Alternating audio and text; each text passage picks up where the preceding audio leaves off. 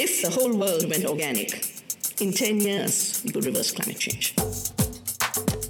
Bienvenue sur Radio Recyclerie, le podcast des idées, des débats et des écologies, à écouter en accès libre sur larecyclerie.com. Pour ce premier tête-à-tête, nous parlons militantisme et imaginaire collectif avec Alain Damasio. Bonjour Alain Damasio. Aujourd'hui, on est ravi d'inaugurer avec vous un tout nouveau format de podcast appelé Tête à Tête. Votre dernier roman, Les Furtifs, a été publié en mars 2019 et connaît depuis un, fort succès en librairie. Comment ça va? Ça va, bien. J'ai une année 2019 assez, assez royale, parce qu'on s'attendait pas à ce que ça, soit aussi, euh, aussi apprécié, aussi reçu. Et été magnifique, ouais. Un, petit conte de fées quand même pour, pour l'éditeur et pour moi. À l'heure où on parle, on est au théâtre Paris-Villette, puisque ce soir se tient la première adaptation euh, théâtrale de votre roman Les Furtifs. C'est important pour vous que le roman prenne d'autres formes artistiques?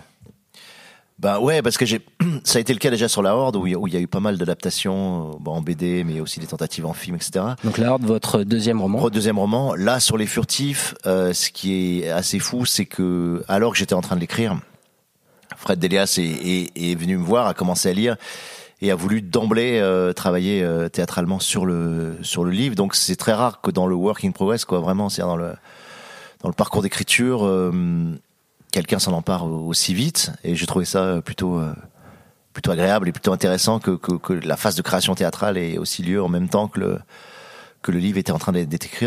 Moi, de toute façon, je, je, travaille sur des sur des livres univers, c'est-à-dire sur des sur un travail de fond sur les univers créés, ce qui fait que c'est assez logique que ça puisse s'adapter après en BD, en série télé, en série radiophonique, euh, au théâtre, parce que l'univers est là et que l'univers est déployable euh, de plein de façons différentes. Quoi. Donc, euh, on a aussi une création sonore.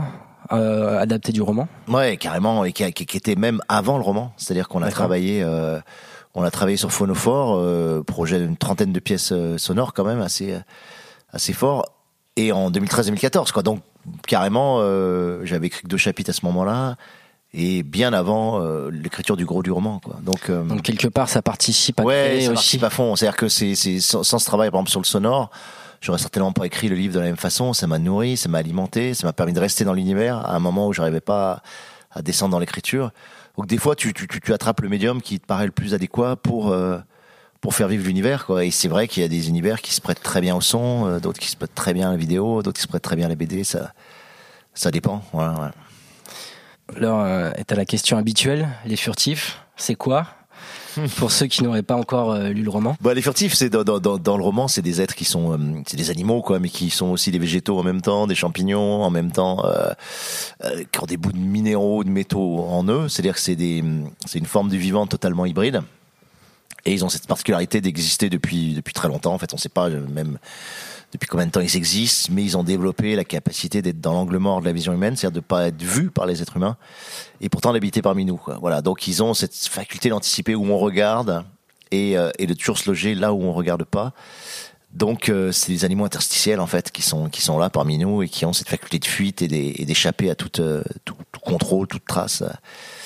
Donc c'est pour moi aussi l'incarnation des, plus belles formes possibles du, de la vie, puisqu'ils se composent avec l'environnement en permanence. Donc c'était un peu mon rêve, euh, voilà, mon rêve de, de à la fois d'animal, mais même de forme vivante euh, potentielle. Donc à travers ces, ces formes euh, furtives, ces formes hybrides, vous dénoncez à la fois la destruction du vivant et la destruction de nos libertés par le traçage numérique. Mm-hmm. Faut-il, selon vous, mener ces deux combats simultanément? Bah, pour, pour, moi, en fait, il y a un seul combat, mais, mais effectivement, il se ramifie de façon différente selon les, selon les moments, selon les, sociétés, selon les époques. Quoi. C'est que hum, moi, l'intuition que j'ai eue depuis très longtemps, c'est qu'on se dévitalise. Voilà, on est un Occident en voie de, de dévitalisation pour plein de raisons, en particulier à cause de la, couche technique de plus en plus euh, épaisse dans lequel euh, dans lequel on vit et qui nous coupe, pour moi, qui nous coupe du dehors, qui nous coupe de l'altérité, de, de, tout ce qui n'est pas nous, quoi, et notamment l'animal, et notamment le végétal, et notamment le, ce qu'on appelle à tort la nature et qu'on devrait appeler le, le vivant. Donc du coup, c'est assez logique pour moi que cette coupure d'avec le vivant se traduise aussi par une société de contrôle, de surveillance, de, de cadrage, de, avec un maillage très serré. C'est-à-dire que à partir du moment où tu considères que les corps doivent être situés, doivent être tracés, doivent être traqués, tu tu tu perds de toute façon la dimension vitale, tu perds de toute façon la dimension de liberté, et que donc revitaliser ou en tout cas euh, stopper avec cette dévitalisation et revenir au vivant, renouer avec le vivant, pour moi, ça fait qu'un avec des logiques de, de fuite, mais de fuite positive, des logiques d'émancipation, des logiques de libération, des logiques de voilà de, d'intensité quoi et d'énergie. Et, et du coup c'est ouais pour moi c'est les furtifs viennent viennent cristalliser ces, ces deux combats quoi. Parce qu'au départ les furtifs je les avais créés effectivement comme un envers du contrôle quoi. En disant qu'est-ce que ça serait l'envers du contrôle? Et plus j'ai avancé dans le livre, plus la partie positive, c'est-à-dire le fait que ça soit justement cette incarnation des plus hautes formes du vivant, dans la capacité de métamorphose, de métabolisation, de d'autoréparation, etc., bah, sont devenus plus, ouais, plus centrales, carrément, et ça, ça tirait le roman vers quelque chose de plus euh, positif. Quoi. On va passer sur euh, la question des imaginaires, puisque vous travaillez actuellement avec euh, Socialterre autour d'un hors-série sur justement cette thématique.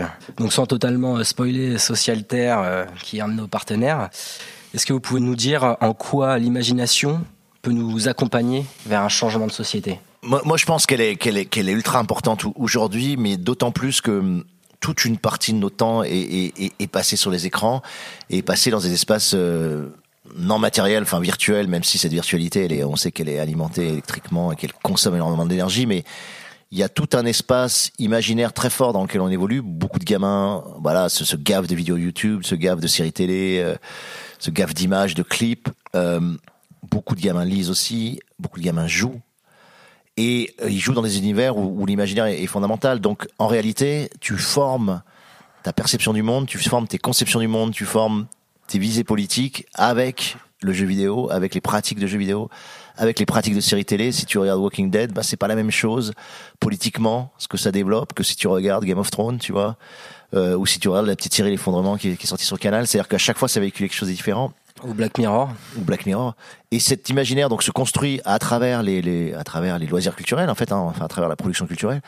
Et euh, et dans ce cadre-là, le livre qui est pour moi le vecteur sollicitant le plus l'imaginaire, parce que tu as, juste des petites lettres noires sur une page blanche, et c'est à toi de faire toutes les images, d'élaborer les scènes, c'est à toi de faire fonctionner ton imaginaire pour que ça marche et que ça existe. C'est un médium super puissant.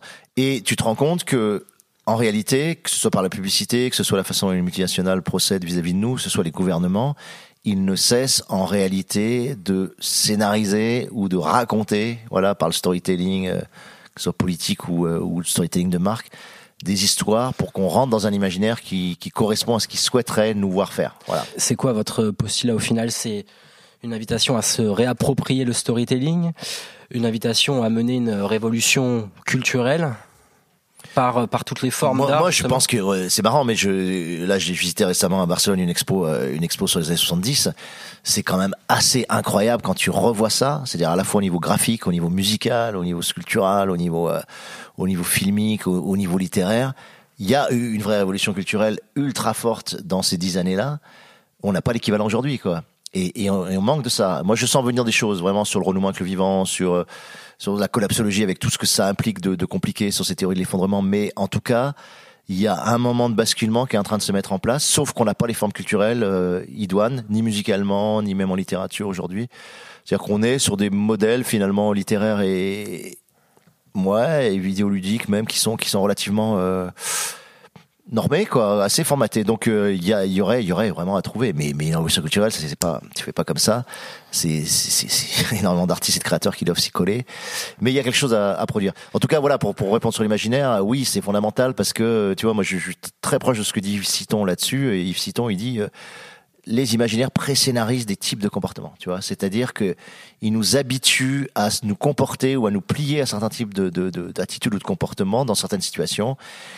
Et le fait de l'avoir vu dans un livre, dans une série télé, etc., tu vois, par exemple sur l'effondrement, selon comment tu traites l'effondrement sur un mode survivaliste ou hyper individualiste ou solidaire dans un récit, tu vas pré-scénariser ou préconduire un peu le, le, le, les conduites des gens qui vont avoir tendance à dire ah oui mais non mais il faut se comporter comme dans cette série où tu vois euh, où les gens sont solidaires, s'entraident, etc. Ou plutôt dire mais non putain il faut que je sauve ma peau, euh, tu vois, t'as un truc. Euh, donc pour moi c'est super important. Ouais ouais, ça accompagne et ça pré, euh, prépare quoi vraiment les, les, gens à réagir de telle ou telle façon. Ouais. Et à côté de cette dimension, que pensez-vous du militantisme? Ouais, il est il est encore il est encore trop euh, trop mou pour moi quoi, tu vois, trop mmh. clairement mou et, et, trop clairement dans un pacifisme un peu euh, pff, j'aime pas dire bélan, mais mais mais quand même quoi. C'est-à-dire dans, dans, dans l'idée qu'il suffit de, de, de, de, convoquer une masse de gens et, et d'en réunir le maximum pour faire basculer euh, à la fois justement les imaginaires et les pratiques. Mhm. Euh, en réalité, c'est pas comme ça que ça se passe. Moi, je crois qu'il y a, il y a vraiment euh, des mouvements d'action directe euh, forts à remettre en place. C'est-à-dire que tu as en face une vraie violence extractiviste, capitaliste très grande, avec des, des multinationales extrêmement riches, extrêmement puissantes et parfois même armées. Et par rapport à ces structures-là, euh, si tu si tu vas pas franchement, euh, il va rien se passer. Ça va être très gentil, très tranquille. Ça va durer des années et rien ne va être modifié. Donc vu l'urgence, vu l'impact, euh, vu le, la vitesse de réchauffement, vu la vitesse de destruction et les écocides, bah, tu vois, à un moment donné, il faut, faut arrêter, quoi. C'est, il faut, il faut y aller, franchement, quoi. Tu vois, donc. L'heure est à la radicalité? Ouais, bien sûr, la radicalité. Mais ce qu'on appelle la radicalité, mais tu vois, il faudrait revenir au mot, quoi. La radicalité, c'est la racine. Voilà, c'est tout. C'est, c'est revenir aux racines. C'est-à-dire que si tu te bats pour quelque chose, tu, tu, tu sais pourquoi tu te bats, tu sais ce que tu veux atteindre, et c'est pas qu'être radical. Moi, ça, ça me fait, tu vois, moi, radicalité, ça veut dire radicalité. Tu vois, c'est pas radical ce que fait Monsanto, tu vois. C'est pas radical les OGM, tu vois. C'est, c'est pas des, des, des actions radicales ce qu'ils font. De, de breveter le vivant, c'est pas radical comme, comme approche, tu vois. Et eux ils se considèrent ou ils se posent comme la norme, tu vois. Et nous, on, on vient détruire les champs d'OGM et ils nous disent, vous êtes radicaux. Non, mais attendez, les gars, quoi, tu vois, c'est, c'est euh, la radicalité où elle est, quoi, tu vois. Nous, c'est simplement qu'on remet en place le vivant, on serait, on retente ce renouement avec le vivant ou cette relation avec le vivant. Et c'est, la direction. Mais la radicalité, elle est pas de notre côté, hein, tu vois. Quand les mecs qui te détruisent en coupe, en coupe franche des, des, des forêts entières, de, de chaînes centenaires ou autres, tu vois, la radicalité, elle est où, quoi, tu vois, c'est, euh, donc on se fait, on se fait piéger, tu vois, par les termes, euh, et, et, et, très rapidement parce que ça nous rend fiers. On se dit ouais, mais on est des radicaux. Mais non, on n'est pas des radicaux. On, on, fait juste le taf, quoi. Tu vois, ce qu'on doit faire, quoi. On voit l'importance des mots et des idées justement dans ce que vous décrivez. Alain Damasio, on sent en vous une âme d'activiste, de combattant. Quel est votre rapport à la spiritualité, une dimension parfois boudée justement par les militants Je crois que ça revient aussi très fort. C'est marrant. Euh, c'est vraiment quelque chose qui m'a surpris, notamment dans la ZAD. Euh, et aussi dans tous les mouvements écolos actuels, notamment tu, tu, tu bah, si t'écoutes Pablo Servigne, si tu le côtoies, tu vois que la dimension spirituelle est très forte. Euh, si tu lis Yggdrasil aussi leur leur, leur, leur magazine, tu, tu vois que ça remonte. Euh, C'est-à-dire que je, je pense qu'on crève, euh, on, on, crève déjà de de, de, de l'absence de récits, comme on dit, de grands récits euh, empuissantants, désirables, etc. Puisque le récit du progrès et du progrès technologique comme vecteur d'émancipation vient de s'effondrer, puisqu'on est en train de piller la planète et de la détruire. Donc on se rend compte qu'on peut pas continuer dans cette espèce de logique d'hypertechnologie et, et, du rêve que ça portait, hein, du rêve de, de maîtrise de la nature que ça portait. Et du coup, eh ben, avec la réinvention de, de, de des récits qu'il faut faire, il y a aussi la réinvention d'une spiritualité. On manque de rituels, on manque de cérémonies, on manque de, pratiques collectives non matérialistes qui, peut, qui puissent nous réunir, tu vois. Autre chose que de prendre une console ensemble et de jouer à quatre, tu vois, à, Fortnite, quoi. Tu vois, des, des, des, des pratiques où effectivement, on se réunit nous, mais on se réunit aussi en présence du vivant ou en corrélation avec le vivant. Euh, comme si on fêtait le printemps, comme si avant, c'est, tout ces fêtes-là existaient, tu vois, elles avaient une force. Et aujourd'hui, la coupure avec le vivant fait que ben on sait on fête plus la Saint-Jean, on fête plus le printemps, on fête plus euh, tu vois l'arrivée de l'hiver. Il y avait il y avait un ensemble de rituels, de choses comme ça, et que je pense qu'il faut réamener. Voilà. Donc cette spiritualité là, elle est elle est elle est importante. Après, moi, je crois qu'elle a jamais complètement disparu. Tu vois, c'est c'est si tu considères la spiritualité comme comme le fait de de considérer que quelque chose existe qui est plus vaste que toi, qui est plus ample que toi, qui c'est-à-dire que le monde matériel dans lequel il évolue n'épuise pas le réel et qu'il y a quelque chose au-delà qui est pas forcément au-dessus hein, d'ailleurs. Pour moi, moi je suis très immanentiste, donc. Euh, mais voilà, il y a des puissances qui sont euh, qui sont en dehors de nous et avec lesquelles on peut effectivement se corréler quoi. Si je vous pose la question, c'est parce que dans un passage de votre livre, euh, vous critiquez ces salles de yoga construites pour les riches. Voilà, donc on, on ouais, non, non, mais, un petit clin d'œil. Bon, moi, j'ai beaucoup de mal avec euh, avec les pratiques de développement personnel spiritualiste qui sont en fait complètement individualisées. C'est-à-dire que les gens souffrent d'un système social qu'ils alimentent eux-mêmes, hein, tu vois, et d'un système capitaliste qu'ils alimentent parce qu'ils consomment et parce qu'ils euh, travaillent dans des boîtes qui alimentent ces systèmes et qui euh, donc sont soumis à des stress, à des burn-out, à des à des pressions euh, de compétition très grands et qui cherche la solution tout seul, tu vois, en disant bon bah moi je veux simplement faire un peu de yoga, puis je veux simplement méditer un petit peu, et puis euh, ça va sauver un peu ma peau et je vais continuer pour bosser dans ces boîtes qui sont en train de détruire la planète, tu vois, c'est ce côté-là. C'est que pour moi ça a du sens le spirituel que si c'est collectif, quoi, tu vois, c'est spiritualité individuelle, euh, totalement individualisée comme ça, moi ça me, oui, c'est pas que ça me répugne, mais je trouve que c'est euh, c'est un peu à chier en fait, ouais. si je vous dis il n'y a pas de lendemain qui chante Il n'y a que des aujourd'hui qui bruissent. C'est une de mes phrases préférées du, du, du livre.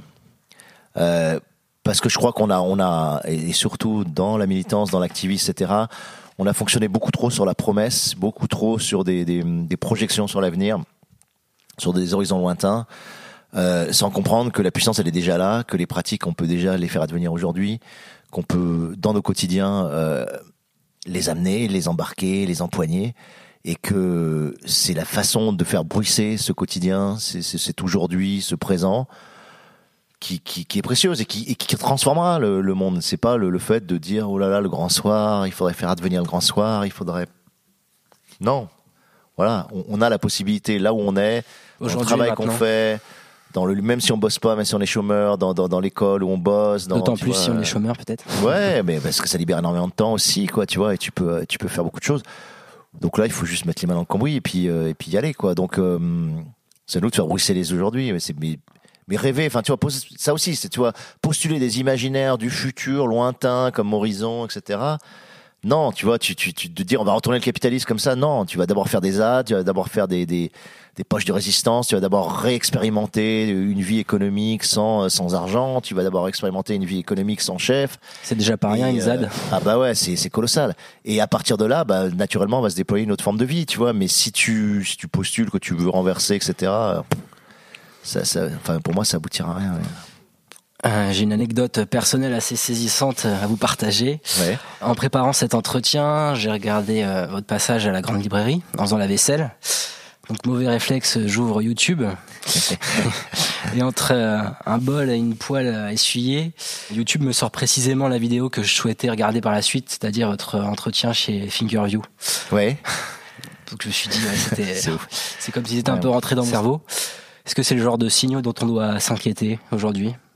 Bah carrément, parce que si tu veux, bon là c'est toute la logique de, de, de, société de traces, mais, mais si tu veux, à partir du moment où toutes tes pratiques antérieures sont archivées, euh, tracées, corrélées, etc., et qu'à partir de ces traces, on algorithme ce que tu es censé faire, écouter, aimer, et que tu te rends compte que c'est vrai, ou en tout cas que c'est assez juste, c'est relativement flippant parce que ça veut dire que ta liberté, elle est quand même relativement restreinte et que tu as tendance à, à agir dans le sens où, où les algorithmes considèrent que c'est prédictible, tu vois. Sur le coup, ça a été un confort pour moi. Ouais, mais moi, ça m'arrive aussi, hein, je te dis, franchement, ça arrive aussi. Puis les algorithmes, généralement, ils procèdent par, par tâche analogique et forcément, euh, si t'aimes PJ Harvey, ils vont te, ils vont te donner 4 power ou ils vont, tu vois, et, et ils ont raison, tu vois, d'une certaine façon, quoi. Mais, mais simplement, moi, je trouve que c'est très bien parce que tu te dis, waouh, il faut aussi que je contre-effectue cette prédiction là, ces modèles de prédiction là, parce que ça veut dire sinon que je suis pas vraiment un être libre, que tu vois, que je suis pas capable de, de me surprendre moi-même ou de sortir de du petit technococon bien bien choyant, bien cajolant que qui m'aménage autour de moi et dans lequel finalement je suis relativement bien et que j'ai envie de suivre quoi.